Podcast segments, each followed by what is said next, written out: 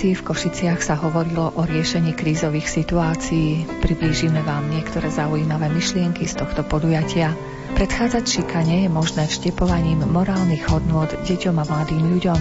Aj takéto poznatky priniesol výskum medzi mladými v reedukačných zariadeniach. V relácii vám porozprávame aj o blížiacom sa štafetovom behu na podporu chudobných, ktorého trasa smeruje z Košic do francúzskych Lourdes.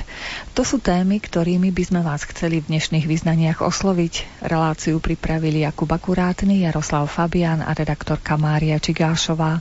Želáme vám nerušené počúvanie. V kamennom meste studených citov cítiš sa prázdny nevieš kam v ňom. V kamennom meste ľúbiš len skryto, takmer sa hambíš, že máš pár snov. V kamennom meste lečiacich ľudí, ktorí si kradnú navzájom čas kovový úder, hodím ťa budí. Jeden sen za druhým padajú v nás. Odpúsť nám, Pane, tie naše viny, platíme tým, čo strácame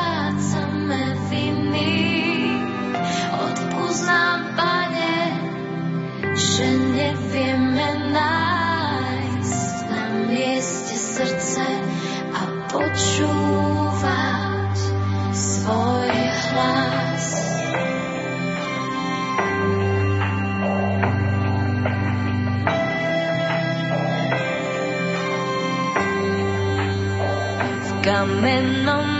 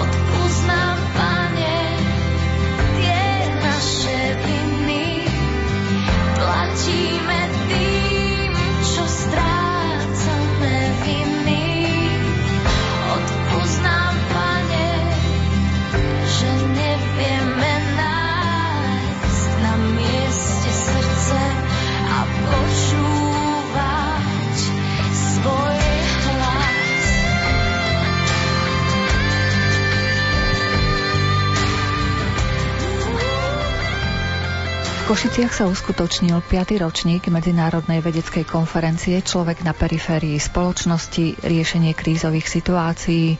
Organizačne sa na jej príprave podielali občianske združenie Majak nádeje a Teologická fakulta Katolíckej univerzity v Ružomberku. Počas konferencie so svojimi diskusnými príspevkami vystúpili ľudia, ktorí pracujú v rôznych oblastiach, mnohí aj v pomáhajúcich profesiách.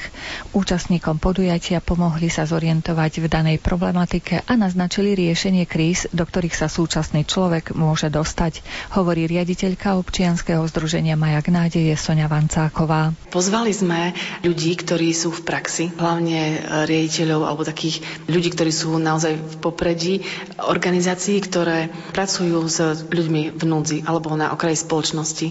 Čiže boli to pracovníci organizácií alebo aj rôznych iných inštitúcií, ktoré sú v celom Slovensku, ale aj v zahraničí čiže mali sme účastníkov z Polska, z Prahy. Bola to taká, bola tá ponuka príspevkov. Určite ste popri organizačných povinnostiach nemali čas všetky príspevky si vypočuť, ale ktoré vás napríklad tak oslovili, ak by sme tak na ilustráciu ponúkli našim poslucháčom? Každý príspevok sa venoval praxi. Mali sme vlastne zabezpečené takmer všetky oblasti, ktoré pokrývajú vlastne ľudí na okraji spoločnosti. Čiže boli tu bezdomovci napríklad, čiže ľudia bezdomova a bolo to veľmi zaujímavé, pretože prišiel otec kombita, farár veľmi známy, ktorý bojuje naozaj za chudobných a hovoril o pomoci v oáze, ktorú poskytujú 140 bezdomovcom. Takisto bolo veľkým prekvapením, že zobral so sebou hudobnú skupinu, ktorú vlastne založili priamo v oáze a tvoria ju bývali, alebo ako mám povedať, narkomani. Čiže vlastne ľudia, ktorí sa dostali z cesty, kde drogovali, kde boli na ulici, boli bezdomovci, a teraz vlastne slúžia iným hudbou, ktorú skladajú sami. A zahrali nám piesne, donesli svoje nástroje, bolo to veľké oživenie a naozaj podali aj veľké svedectvo svojho obrátenia. Málo kedy na konferenciách zaznieva aj živá hudba. No práve preto, že myslím si, že boli účastníci prekvapení, tak milo, milo prekvapení. Ja sama som do poslednej chvíle verila, že príde tá skupina, prišla asi polovica z nich, čiže traja, pretože ostatní tiež pracujú. A naozaj prišli takí svojich trička, ktoré majú, tá skupina sa volá Kalich, doniesli aj svoje CD, ktoré už nahrali a to svedectvo, ktoré vlastne podali, bolo veľmi silné. Čiže vidíme v tom, že Boh sa stará o každého človeka, aj toho, kto padne, kto je dlhodobo možno na dne, ktorý si nevie dať sám rady a ktorý možno aj stratil nejakú nádej na záchranu. Z tých ďalších tém, ktoré zazneli? Bola to napríklad téma, ktorá hovorila o starostlivosti o matky, ktoré, alebo ženy, alebo dievčatá, ktoré podstúpili potrat alebo bol to spontánny potrat. Veľmi zaujímavá a veľmi potrebná, potrebná téma, ktorú predniesol doktor Škurla, ktorý je vlastne takým bojovníkom naozaj za ochranu života a je známy vlastne už aj na celom Slovensku, ktorý organizuje tie pochody za život a má veľkú skúsenosť s prácou so ženami, ktoré sa nachádzajú naozaj po potrate. Čiže podal jasné kroky, ktoré má podstúpiť, aby vlastne nebola v tom strese, aby prišlo k tomu vnútornému uzdraveniu, ako má postupovať, ako má napríklad pomenovať dieťatko, menom a tak ďalej.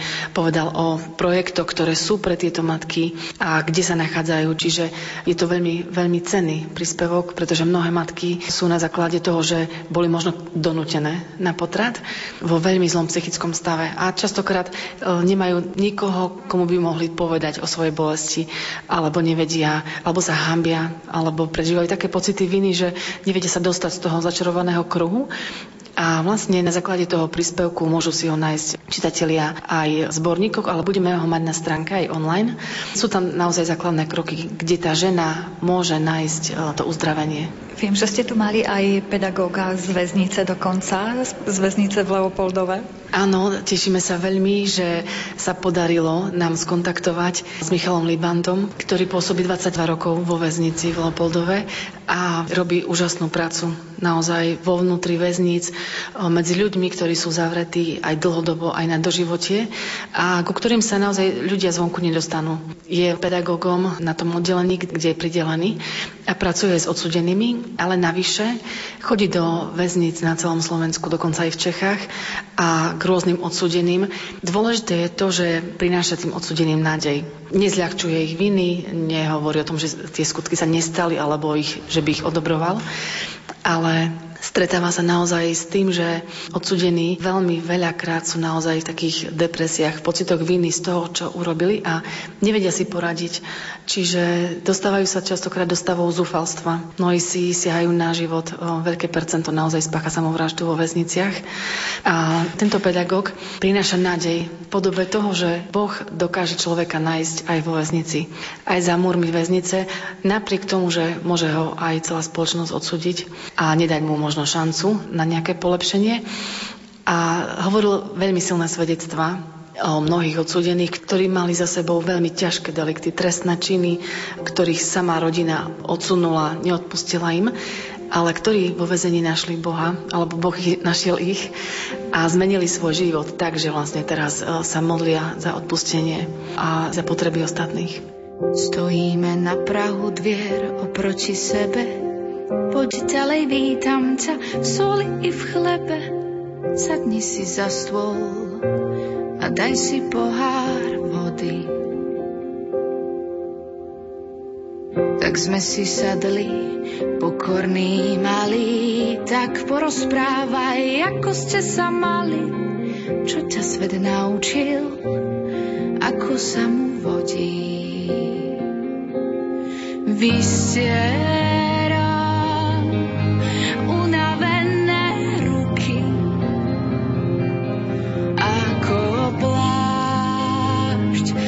zo snou nesplnených tkaní aj palmové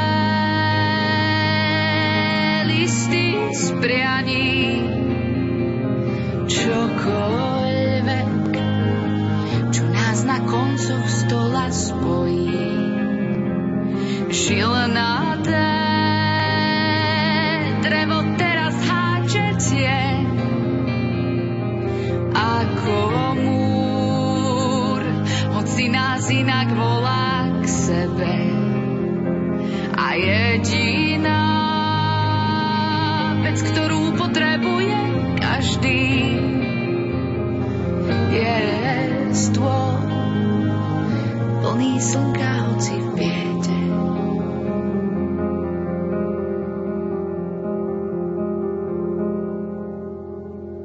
Jasný pohľad do očí a ukáž dlane, nemohol si sa zmeniť na nepoznanie, sám si si bieda a sám aj požehnanie. Na dubové drevo zaťaté peste a pol metra sa na tom mieste stalo ako nekonečné vzdialovanie.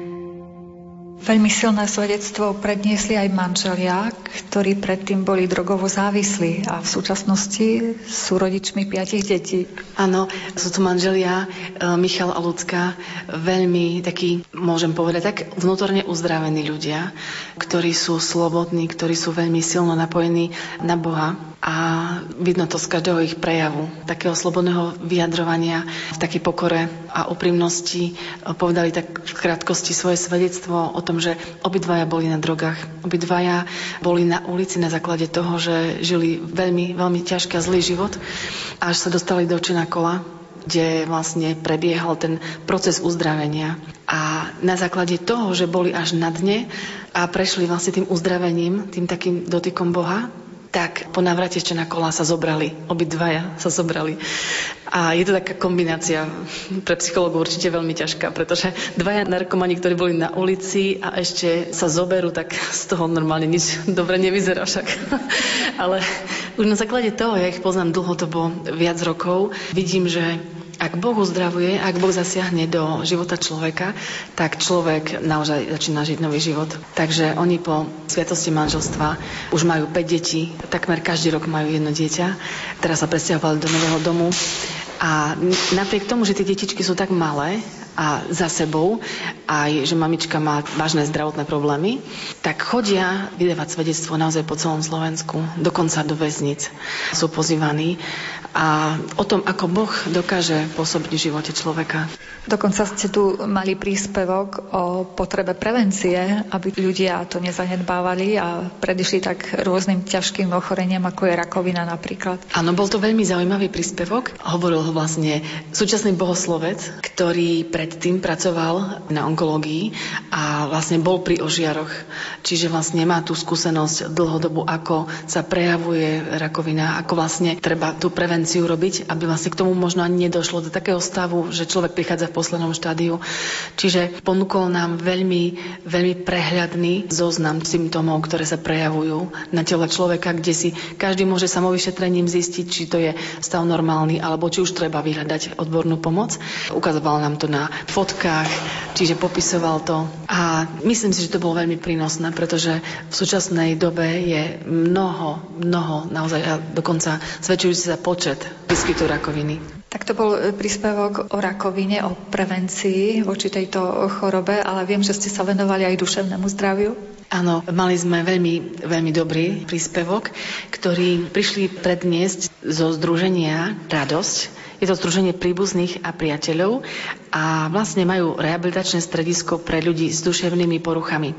Sú v Košiciach a už dlho pôsobia v Košiciach a venujú sa vlastne týmto ľuďom, ktorí majú psychické problémy, čiže rôzne diagnózy, rôzne ťažkosti a hovorili nám taký svoj pohľad na to, čo títo ľudia potrebujú, ako vlastne dochádza možno k zlomu u človeka, ktorý je možno zdravý, ale príde do života možno nejaké utrpenie, neviem, choroba, strata zamestnania, čokoľvek, čo rozbije jeho vnútorný stav a vlastne následne môže byť, tak ľudovo povedané, zlomená psychika. Prichádzajú rôzne zdravotné ťažkosti, menovali tam rôzne také najťažšie alebo najčastejšie psychické choroby a vlastne čo ďalej? Človeku sa mení všetko. Ak sa dostane napríklad do takej klinickej depresie, tak je ťažké pre neho aj vstať z postela. Čiže bežné veci, ktoré sú pre nás rutinou, ten človek naraz nezvláda. Nezvláda sa postaviť, nezvláda sa najesť, nevie spať a tak ďalej, nie ešte chodiť do práce. A tým pádom padá všetko. Padá rodina, padá vlastne zamestnanie a tak ďalej. Takže veľmi, veľmi pozitívny prístup nám ukázali, ako sa týmto ľuďom venovať, ako im ukázať cestu, kam môžu prísť, že z tej psychickej choroby je vlastne aj nejaké východisko, čiže hovorili aj o tom a o tom, ako pomáhajú týmto ľuďom sa začleniť vlastne do života opätovne. Ako vás tak počúvam, tak všetko toto sú také ako keby praktické témy a praktické výstupy, ktoré prezentovali vaši prednášajúci? Áno, keď sme robili prvý ročník konferencie pred 5 rokmi, tak sme si povedali, že ak e, pôjdeme do toho, že budeme organizovať konferencie, tak budú to len príspevky z praxe. Zameriavame sa naozaj na to, aby sme sieťovali organizácie, ktoré sa venujú ľuďom na okraji spoločnosti. A to sú naozaj rôzne, ako sme hovorili, od bezdomovcov, Rómov, ťažko chorých, hospicoch zomierajúcich, cez utečencov, narkománov a teraz už aj väzňov.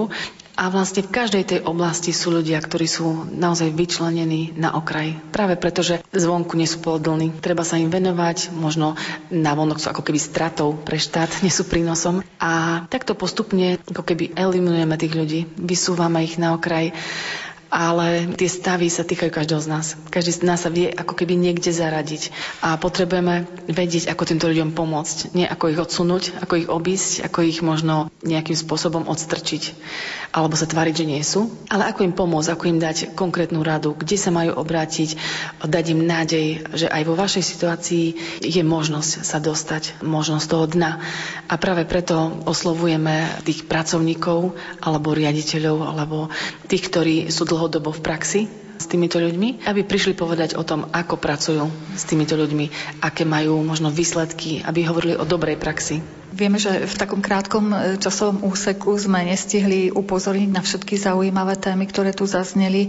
Majú možnosť naši poslucháči si niekde všetky tie prednášky buď to vypočuť alebo prečítať? My sme už k dnešnému dňu vydali zborník, tak sme to urobili, že by všetky tie príspevky boli už vydané v zborníku, aby si ich na dnešný deň dokázali pasívne alebo aj aktívni účastníci zobrať. Budeme ich posielať do všetkých knižníc na Slovensku, čiže do univerzitných knižníc ale potom môžu si elektronicky to pozrieť vlastne alebo stiahnuť na našej stránke majakpomočkanadeje.eu a vlastne všetky publikácie, ktoré vydávame, sú tam. Videla som tu množstvo dobrovoľníkov, dobrovoľníckých rúk, ktorí pomáhali pri organizácii tohto podujatia. Kto to ešte aj oficiálne podporil? Konferencia bola vlastne za spolupráce Teologickej fakulty v Košiciach, kde sme vlastne v ich priestoroch a takisto za spolupráce Polskej dieceznej takej inštitúcie, ktorá sa venuje rodinám v kríze, čiže vlastne to je odborné zastrešenie. A prišli ako účastníci mnohí študenti zo škôl, čiže prišli študenti z gymnázií, napríklad Edity Štajnovej, študenti strednej zdravotníckej školy v Košiciach, ale aj študenti z Michalovec napríklad, alebo Teologická fakulta, Vysoká škola. Vlastne tu prišli študenti, takže bolo to tak pekne zastúpené. Poď pomôž mi, sami si prestierame. Viem, čo je za mnou, sa už neostane drevo nech nás spája, kde sa stretávame. Vysieram unavené ruky, ako plášť so snou nesplnených tkaní. Aj palmové listy z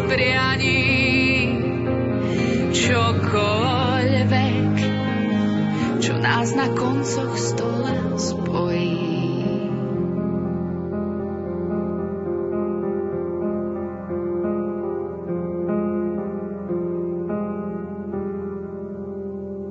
Rodina je dôležitá pri vštepovaní hodnôt deťom a mladým ľuďom. Vyplynulo to z výskumu v reedukačných zariadeniach, ktoré realizovala Vysoká škola zdravotníctva a sociálnej práce svätej Alžbety v Bratislave. O výsledkoch výskumu sme sa porozprávali so Stanislavou Huňadiovou z Košického detašovaného pracoviska tejto vysokej školy. Tieto poznatky sú predovšetkým z výskumu, ktoré sme v rámci Košického a Prešovského samozprávneho kraja získavali v reedukačných strediskách, v reedukačných centrách, ktoré sa zameriavajú práve na deti a mládež, ktoré majú poruchy vlastne nielen správania a záškoláctva, ale na základe predbežného opatrenia, výchovného opatrenia alebo neodkladného opatrenia teda boli umiestnené v zariadenia, ktoré sa zameriavajú na zmenu vlastne postojov a hodnot práve správania mladých ľudí. Predovšetkým tie hodnoty získavajú v rodinách a tam ukazujeme vlastne na takú základnú potrebu riešenia tejto problematiky, pretože reedukačné strediska sú pod sekciou školstva a ministerstva školstva a našou úlohou vlastne upriamiť pozornosť a problematiku, kde nám množstvo detí v týchto zariadeniach by bolo potrebné riešiť prostredníctvom resocializácie. To znamená, že redukovať možno niečo, to správanie prostredníctvom takých tých základných noriem, ale ak máme nejaké výchovné oblasti v tých hodnotách, nejakú výchovu, tak môžeme niečo prevychovávať, to znamená reedukovať. Ale ak nemáme základné hodnoty, to znamená rodina tie základné hodnoty tomu dieťaťu nedala. Tam dochádza vlastne k vnútorným takým obrazom toho dieťaťa, takého mm, nedostatočného, ako keby obrazu o sebe samom, keďže nemal tie základné hodnoty v tej rodine. To znamená, tam potrebujeme resocializovať alebo socializovať to dieťa vlastne do tej spoločnosti, aby sa dokázalo uplatniť, aby sa dokázalo vlastne v tom význame ako keby presadiť a vlastne uplatniť. Z toho vyplýva, aká dôležitá je rodina v živote každého dieťaťa. Áno, základ a to by som povedala, ako z ktoréhokoľvek uhla pohľadu sa na to pozrieme, tak rodina, jedine rodina dokáže dať hodnoty tomu dieťaťu. Niekde v akomkoľvek eh, sociokultnom prostredí na základe akýchkoľvek fóriem usporiadania tej rodiny, tak vždy rodina je na prvom mieste v tých hodnotách a vôbec nejakej existencie a zmyslu života. Práve ste, že ste ten výskum robili v reedukačných centrách. Keď ste tak rozprávali s tými mladými ľuďmi, čo im tak najviac chýba z rodiny? rodiny? Čo nedostali? Že sa nakoniec tam ocitli? Na prvom mieste sú vzťahy. A tí deti sa necítia byť dôležité v tej rodine? Necítia nejaké bezpečie, istotu a predovšetkým lásku. Základ e, týchto vzťahov samozrejme absentujúcich sa potom preukazuje aj to, že sa nevedia socializovať v tom školskom prostredí a teda na druhom mieste je záškoláctvo. To znamená, do tej školy nechodia práve kvôli tomu zase, lebo nemajú vzťahy v tej škole, necítia sa tam byť nejako spolupatriční, necítia tam nejaké dobré zázemie na to, aby mohli svoje vlastne vedomosti, zručnosti, schopnosti vôbec do existencie, do života vlastne uplatniť.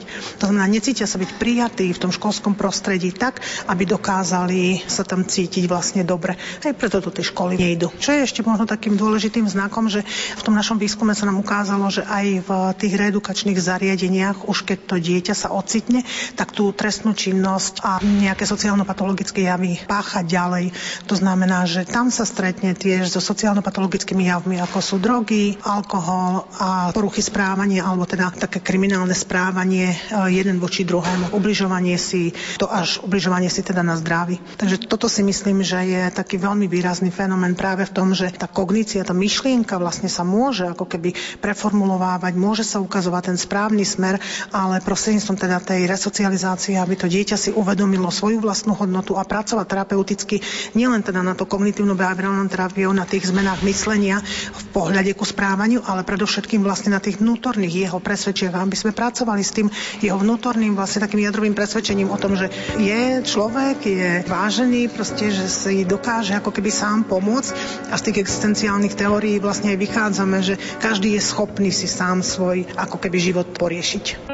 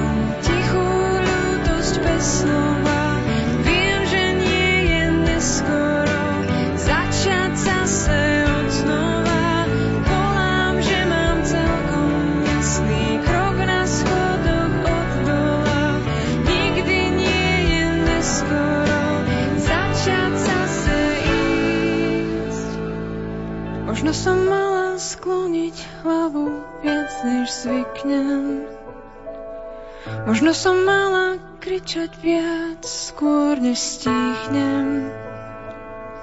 Možno toho za hlavou bolo viac než treba. Možno som chcela chvíľu dobré aj pre seba.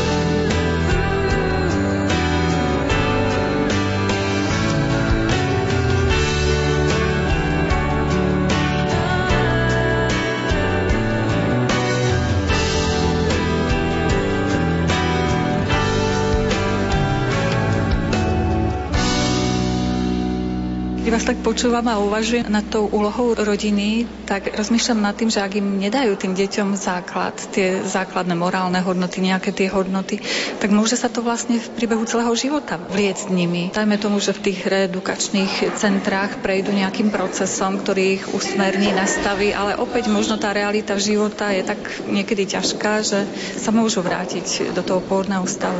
Áno, a preto je našou úlohou dôležitou, aby aj v tom prostredí za zariadenia tej rezidenciálnej starostlivosti mali naďalej kontakt s tou rodinou. A aby sme aj s tou rodinou pracovali. To znamená, aby sme nepracovali len s tým jednotlivcom, s tým dieťaťom, ktoré nám kvázi ako keby zlyhalo, ale aby sme naďalej pracovali s tou rodinou. Tú rodinu potrebujeme mať aj pri tom dieťati, aby ono necítilo, že je samé. Aby cítilo, že my neodmietame tú rodinu. Aby si ono nemalo tú minulosť proste v takej tej podobe, že jednoducho tá rodina zlyhala. Tá rodina robila najlepšie, ako vedela. Každá rodina robí preto dieťa, pre tých svojich členov najlepšie, ako vie.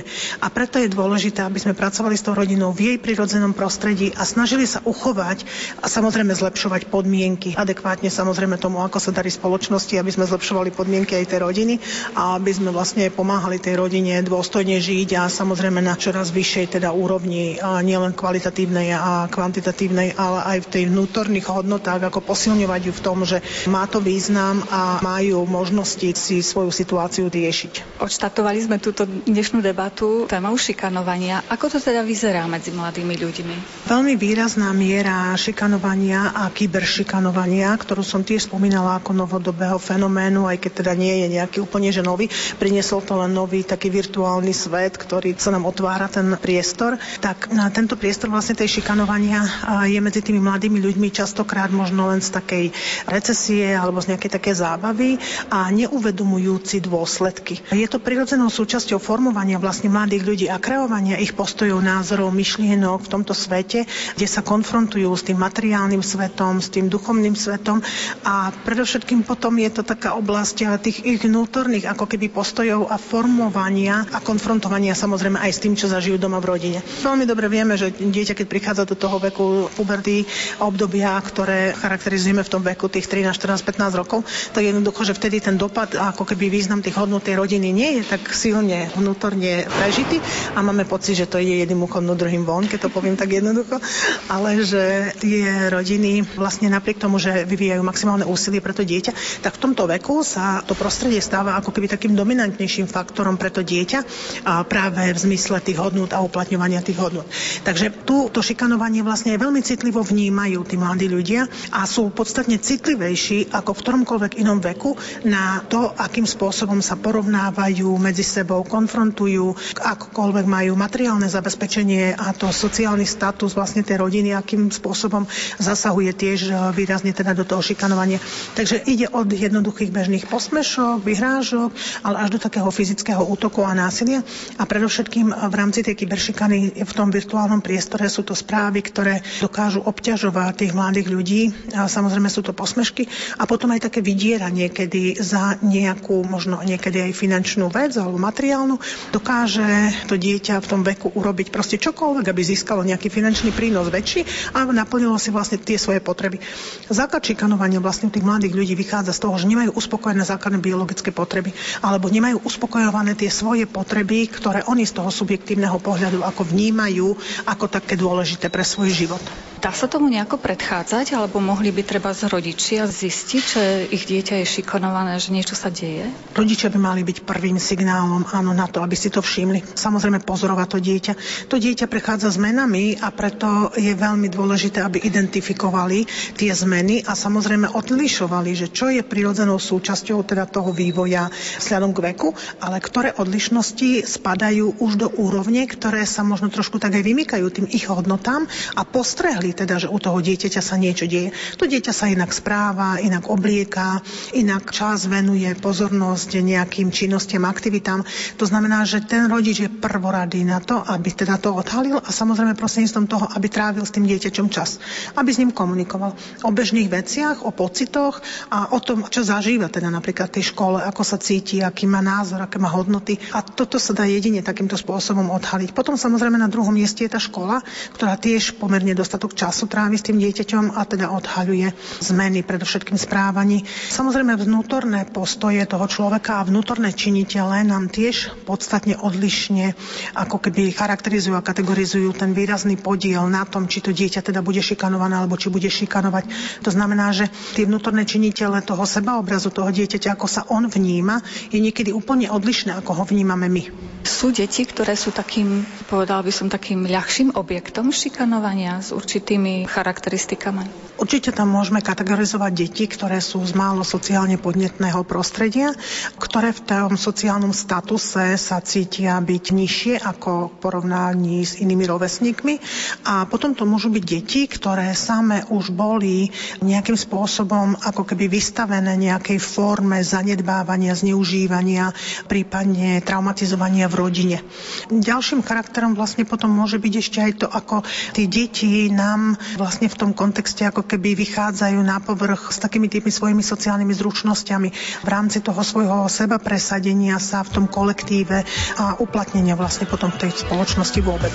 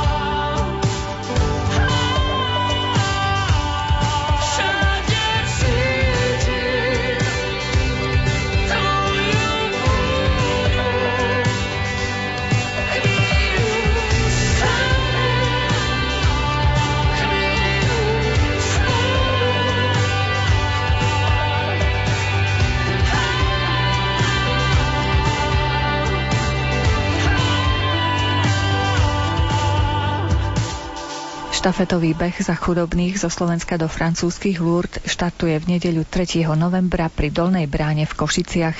Hlavným bežcom je riaditeľ neziskovej organizácie Oáza nádej pre nový život v Bernátovciach, kňaz Peter Gombita. Štartujeme 3. novembra o 10. hodine Dolná brána Košice. Myšlienku Svetoho sa chceme podporiť pomoc chudobným alebo proste všimnúť si svojej blízkosti chudobných, pretože on sám nielen, že má penzión pre kňazov alebo charitný dom, ale asi kolo 20 ľudí, neviem, či priamo v Vatikáne alebo vedľa chudobných. Rozumiem tomu, že prečo? Pretože cez chudobných sa dajú získať veľké bohatstvo. Bohatstvo také, kde inde nezískame lásku, Božiu pomoc, silu. A s tými vecami, keď má človek chuť, radosť srdci, tak prídu aj hmotné veci, aj zdravie, aj všetko ostatné. So veľa viacej daria sa, život je kvalitnejší tak preto chceme vlastne cestou na Botázka 2400 km za 14 dní karavány, už máme skupinu, sme mali sedenie, že kto koľko kaďal pobeží. No a to je vo Francúzsku, v Lurdoch, a je tam 4 dní stretnutie ľudí, ktorí robia s chudobnými a chudobní, to znamená, že bude veľká celosvetová akcia. Viem, že my dobehneme v deň, kedy máme mať tam tiež asi také svedectvo a prídeme tento deň, kedy bude katechéza o uzdravení a posledná je asi katechéza poslaný. To znamená, že prvé dve katechézy nestretneme, ale to asi dovedeme na to uzdravenie a na to, že sme potom poslaní bežať ďalej alebo šíriť tú myšlienku, alebo to dobro, alebo tú lásku, to pomoc Božie do každého srdca, do každej duši pre ľudí. Vravej ste, že štartujete v Košiciach. Vy budete mať aj nejaké zastávky na Slovensku, kde sa ľudia budú môcť treba pridať alebo vás nejakým spôsobom povzbudiť? Takú silnejšiu zastávku máme v Martine. To je na stránke pri nakupnom centre a potom v Bratislave zasa máme máme, kde budú môcť ľudia sa pridať tých 7 kilometrov aj so štartom budú môcť zabehnúť dokonca na čas, na cenu. V Bratislave takisto na nábreží pri Dunaji, o Tater Dunaji, kde sa beží, kde je to potom vyhodnotenie. A my potom stamadiaľ takisto do Rakúska sa pobeží asi 60-70 km. Nemusia, kto koľko chce, môže zabehnúť a tam to bude už asi také ako pre Slovákov končiť, ale kto bude chcieť, môže ďalej sa s nami pridať proste a ísť. Takže niektorí sa vo Švajčiarsku pridávajú k nám. Sú na stránke, to znamená, že sa pripisujú, tak pobežia buď s nami, alebo keby to vyskočilo, že niekto z nás trošku je unavený, alebo vyskočí choroba noha, alebo čokoľvek sa za ten čas môže udiať, takže zoberú našu štafetu a pobežia ďalej. To je tá myšlienka, že tu už o tie výkony, kto koľko 20 km, 30 na deň, 40 sme kedysi behali denne, ale teraz chceme čím viac zapojiť ľudí, proste, aby tu každý šiel, každý mal podiel na tom, proste, či 5 km, či kilometr, či koľko sa pridá, spoločne pobežíme, alebo keď bude chcieť, sú aj takí, ktorí sami si chcú odbehnúť. Tak sa striekneme, ideme do vozidla, oni si bežia sami, ukončia proste. Minulý rok sme dávali, neviem, či si medailu každému ešte, alebo diplom nejaký vypíšeme, aby mal pamiatku a ideme ďalej. Čiže keď som dobre tomu rozumela, tak určité jadro tvorí pár bezcov a tí ďalší sa môžu pridávať. Kto tvorí to jadro? Okrem vás, samozrejme. tak to jadro vlastne už minulý rok Peter Polák, taký známy, ktorý beha tie dlhé maratóny, sú zo Svetníka Janko Polončák, potom ultramaratonec jeden, keď som sa opýtal, že prečo nový sa k nám pridal, tak hovorí, že mal som problém so závislosťou, začal som behať a chcem sa pridať ako proste ako také poďakovanie, takú štafetu za to, že dnes sa držím a že môžem napredovať ten život, chcem byť prínosom a ja čím si a takým poďakovaním. Takže títo veci už majú, vlastne máme skúsenosť, že ako to vlastne funguje. Dokonca teraz berieme zo sebou asi aj kuchára, že kuchyňa za nami pôjde, že už tak trošku lususnejšie v tom karavane, kamper, karavan, kde vlastne bude variť ten obed k nám sa prisunie, proste sa najeme a môžeme vlastne pokračovať. Tak stále to vylepšujeme a skúšame tie dlhšie trasy, keby nás to zastihlo viacej kilometrov, že aby sme už boli pripravení. Aby stihal ten karaván vás dobehnúť? Tak no, točí sa to dosť rýchlo, lebo tých 180 km denne z 24 hodín by sa malo urobiť, tak je to taký beh, trošku by som povedal, že tréningový, že tu na rýchlo až tak nejde, že normálne sa dá aj zastaviť, aj pochodiť, aj proste je to tak čas s takým trošku limitom, keby nastal nejaký sklz alebo sa stane, že zabludíme. Teraz na mobile si budú môcť môžu sledovať našu trasu.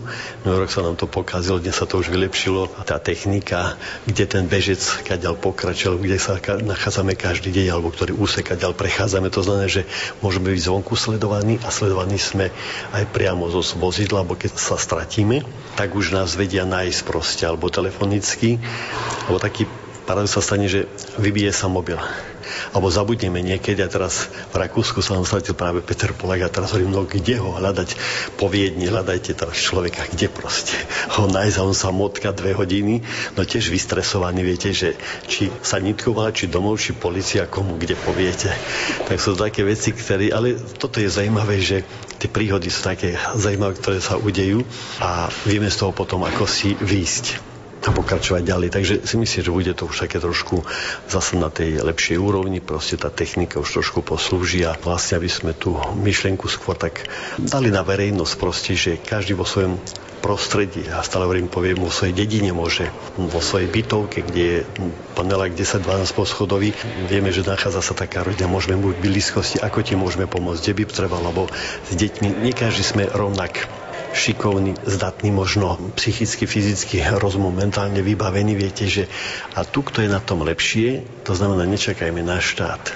Môže to byť sused, môže to byť z 5. poschodia, tak počkaj, vám pomôžem, mám na to prostriedky, nemusí ísť do zariadenia, alebo koliše s bytom alebo s deťmi v škole, to nefunguje ako si som učiteľka, tak vám budem dochodiť dopomáhať. To je to, čo kresťania by sme si mali viacej všimnúť, nielen tú modlitbu, ale aj dobro, robiť dobrý skutok, lebo dobro druhému uberá na ťažkosti, na bolesti, ale mne sa to dobro tiež pridáva do môjho srdca, aj môj život sa stáva iným a proste spokojnejším, veselším a preto to dobro, vždy je to dobrá málo, vždy je možnosť urobiť, pretože je to prínosom pre nás všetkých, ak vieme to využiť a pomôcť komu si druhému.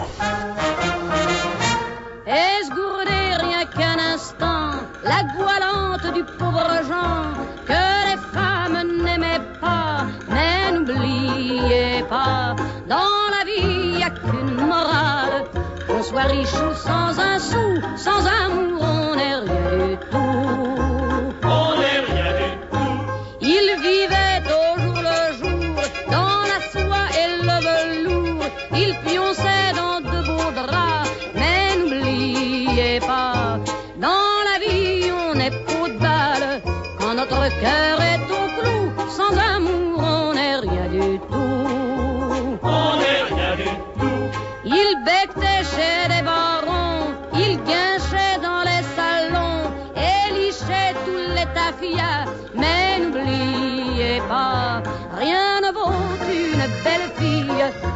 Partage votre ragoût,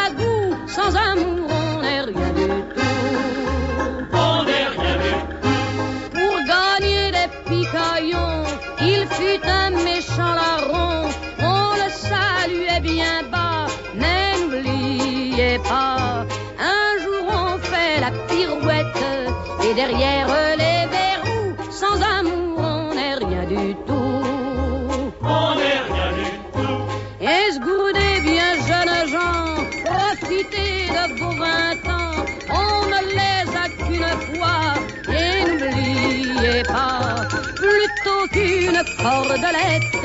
Mieux vaut une femme à son cou, sans amour on n'est rien du tout. On n'est rien du tout. Et voilà mes braves gens, la voilante du pauvre Jean, qui vous dit en vous quittant, Vraveli ste, že existuje aplikácia, cez ktorú vás môžu sledovať, ako bežíte do Lourdes? Tie trasy, všetko to je rozpočítané, je to na internete, celá trasa, kde kaďal sa beží a myslím, že aj asi na oazovskej stránke Oaza pomočka nájde pre nový život. Tam by to malo byť zavesené a tam si nájde proste tú trasu, nájde si to číslo, asi aplikácia, ako, kde sa tomu dostať, čo to tam treba vlastne vyťúkať, aby to fungovalo, nás videl. Je možné, že teraz nás počúvajú poslucháči, ktorí by chceli tú myšlienku pomoci chudobným podporiť tým behom, pridať sa k vám. Môžu len tak prísť, že nájdu si na aplikácii, že teraz ste v tom meste a pri pridajú, sa trošku pobežia, či treba sa hlásiť radšej kvôli organizácii? Tak je lepšie, keď sa prihlásia, že vieme, že teraz beží 5 bezcov, 7 bezcov kvôli organizácii a kvôli ceste, pretože každý beží na svoje riziko. Priznám sa, že ja to vidím možno tak trošku jednoducho, ale keď zasa sedím v aute alebo pozerám, že si všimom, kaďal som bežal ja, alebo bežím po tej bielej čiare a vidíte, že tam už máte len zapradlie a nemáte kde uhnúť. A kamion držíte naproti, tak je to tak, by som povedal, že skoro o život niekedy, len tam človek musí byť opatrný, že chôdzou zastane, trošku máme vesty, baterky a všelijako, ale to je ten adrenalín, že prejdem ten ťažký úsek, poviem, že mám jednu i druhú nohu mám, žijem, tak je to dobré, no a pokračujem vlastne ďalej, takže je lepšie, keď sa prihlásia, ale keď nie, tak ľudia sa môžu aj k nám pridať, že už majú svoje vozidlo, ktoré odbehnú a ich zoberie naspäť, že my už im neposkytujeme vozidlo, čaj môžeme dať najesť sa alebo iné veci, ale už ďalšie veci nie, pretože nás by to už zaťažilo, už by nás to odvádzalo od toho behu a my musíme byť vlastne istí na tej trati. Za koľko dní vlastne prebehnete tých 2400 kilometrov? Tak je to 14 dní, na jedného by malo výjsť 25 kilometrov, možno, možno trošku viacej, záleží to, koľko pobeží a asi 320 kilometrov by malo výjsť na jedného za 14 dní, tak to je taký no, tréningový plán, taký lepší, tie kilometre za pol mesiaca ale si myslím, že sa to dá urobiť. Vy s takým nadšením o tom behu rozprávate, že človek má chuť obuť tenisky a pridať sa. Pridajú sa aj ľudia, ktorí žijú u vás vo Oáze? Bežíme všetci, práve Slovensko chceme prebehnúť celý náš tým, 6-7 ľudí, ktorí nás je, ktorí behajú po 10 kilometrov, si dáme, aby sme vždy, kde si na trase boli. To znamená, že idú klasicky bezdomovci, takisto v tričkách pomôžte chudobným. A to nadšenie, teraz som sa dočítal, čo vlastne na internete, čo všetko pri behu sa vylúčuje, proste aké endorfíny, čo chyba, čo všetko, tak teraz už trošku tak aj rozumiem tomu, že keď bežím a teraz cítim, že aha, po 5. kilometri, 8., 10., 15. kilometri, ako sa človek cíti, vidím úžasný les pred sebou proste, alebo teraz zacítim voňu kvetov, alebo teraz vidíte potočík, ako bystrinka ide, niekedy sa napijem vody, to je taká terapia, ktorú si človek neuvedomuje. Až časom povie, že čo všetko mám, že toto, toto je to bohatstvo, ktoré je okolo mňa a ja teraz môžem vnímať a práve viacej do seba to sajete aj tú prírodu. A určite, ja to poviem, že ako keby človek bol taký voľnejší pre dotyk Boha, proste ako otvornejší Bohu proste, taký slobodnejší pre svet, ale aj pre Boha, pre život, pre tú krásu, že zrazu zistíte, že ako keby ste nahliadli do seba, do svojho života, že máte ešte mnoho iných vecí, o ktorých ste nevideli a ktoré sú dobré a sú použiteľné. Môžete to druhým dávať, ale aj z nich ešte sám žiť proste. Si že fíha, to až teraz som na to prišiel. Takže to sú veci, ktoré ten beh má. Viete, nielen tie súťaže, že stretnete sa ako priatelia, že ľudia vám pomôžu, že tam každý bezprostredne si týka, ale aj ten osobný beh, keď aj s posami beháme alebo beháme nejakej skupinke, že má to úžasný dopad na zdravie, na radosť a ja stále hovorím, že po 60 že na krásu. Vy ste ma trošku predbehli, lebo ja som sa vás chcela spýtať, že nad čím rozmýšľa ten bežec, keď beží 25 km a je sám? A mne to vyhovuje tá samota, keď som veľmi unavený, alebo sa priznam, včera som aspoň tých 7 km ešte večer asi kolo 9. po 10. išiel zabehnúť, pretože tá únava sa tak nazbiera, alebo niektoré veci nechcete ja to už neberiem stresové, že tak si myslím, že beriem to kľudne. Ono predsa sa vás dotýkajú. Jeden je opitý, teraz priniesie sa nitka, nemáme kde ho uložiť. Ten zomiera, ten kričí tam psychicky je narušený. Robíme teraz domčeky, lešenie vám spadne a ďalšie tak viete, ono sa nazbiera večer, cítite, že vám niekedy je, ja to tak poviem otvorene, s tým, keby som mal ľahnuť do postele, sa povraciam. Nedá sa s tým vrať, ja už to neviem. Tak chce sa mi, či sa mi nechce večer 9-10 hodín botázky obúvam alebo niekedy ešte aj prší trošku ísť. Teraz pozeráte na postel, pozeráte na čas. No čo, chceš ľahnuť s tým zaspať, alebo že to, proste, ja to tak, ľahnete ako do hnojiska, keď ste ráli. Radšej nie, proste prekonám sa, zadržím sa, ide za dvere, a tam si už bežkam. A teraz zrazu vidíte, že ako to pomaličky z vás ako keby ubudalo a zrazu zistíte, že môže 10 km a poviete, že fíha, už je celkom dobré. Prídete, to niekedy si pridáte ešte viacej kilometrov, osprchujete sa a zrazu proste cítite sa iný človek Hovorím, však toto bol problém, lešenie spadlo, noha bolo, všetko si vypočítam a pozeráte na to zúsmev, že tak toto nič nie je. No ale ako nič nie je, keď pred dvoma hodinami to bolo a teraz už nie je, si to človek sám niekedy nevie vysvetliť, že ako čo sa v tom tele udeje, že zrazu vás to nezaťažuje, zrazu vás to neobmedzuje, nie ste z toho smutní ani zlí, tak je to taká asi očistá proste tá kúra, kde aj človek musí fyzicky proste urobiť. Ale ja hovorím, že Boh nám mnohé si dal, že nemusíme pre nich urobiť nič.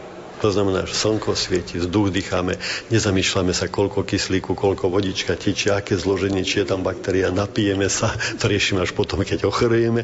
Mnohé veci sú, ako berieme samozrejme. Sa Boh nepýta, či si dobrý, či si zlý, to máš. Ale do niektorých vecí sa musíš vložiť a dať. To znamená, že ťa musí stať čas, námaha, obeta, možno niekedy kus aj zdravia, aj únavy. Bez toho to nejde. A potom sa dostane ten výsledok, ktorý možno človek očakáva, alebo ktorý je pre život potrebný. Je trace des chemins qui n'attendent que toi. À toi l'enfant qui vient, je précède tes pas. Je murmure ton nom dans le souffle de ma voix. Je t'offrirai le monde, toi, que je ne connais pas. Je t'ouvre grand mon cœur, comme on ouvre ses mains. Je t'espère des bonheurs aussi grands que les miens. Demain, c'est toi.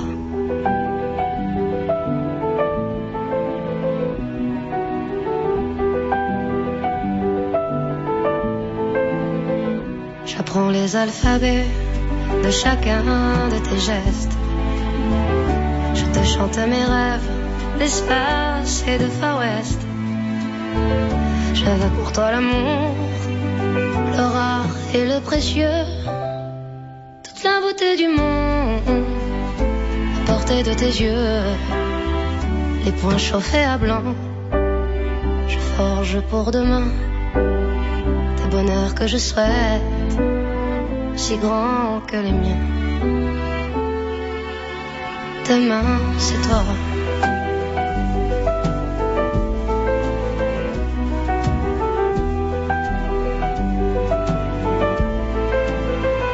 Je te donne les clés qui ouvrent tous les coffres.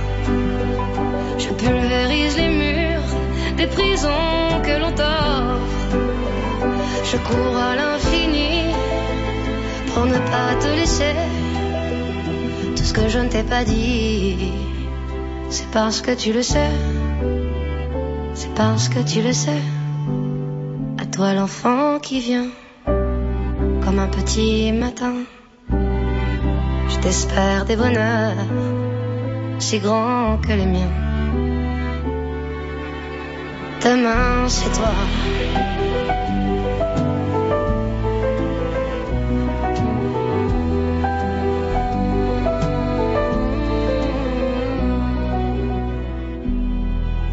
Dnešný maratón s vyznaniami našich hostí sme dobehli do cieľa. V repríze si reláciu môžete vypočuť v sobotu o 14. hodine.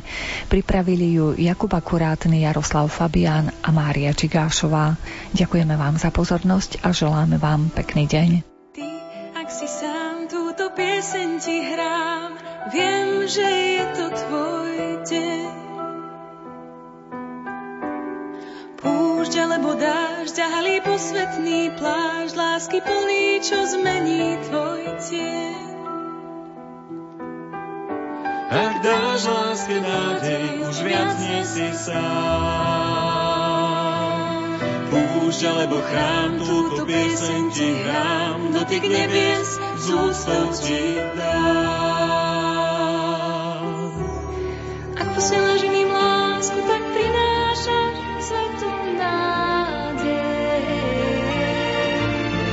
Svetlo rozhorí sa, strach sa stráca, viac nie si sám.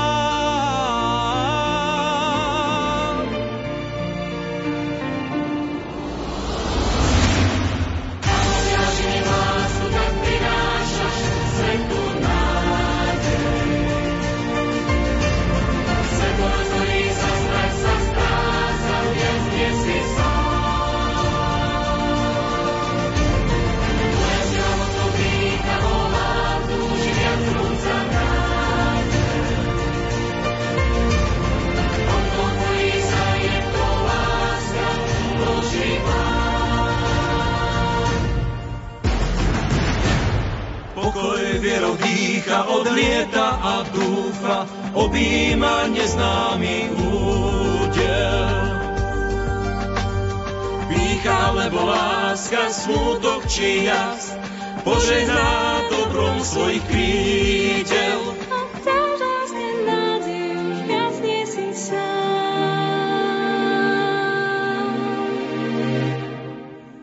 púšť alebo chrám, túto pieseň ti hrám, dotyk nebies, z úctou ti dám. Ak posielaš iným lásku, tak prinášaš svetu nádej. Svetlo rozhorí sa, strach sa stráca, viac nie si sám. Tvoja sila mocou dýcha, volá, túži viac rúca hrá. Okno otvorí sa, je to láska, Boží plán.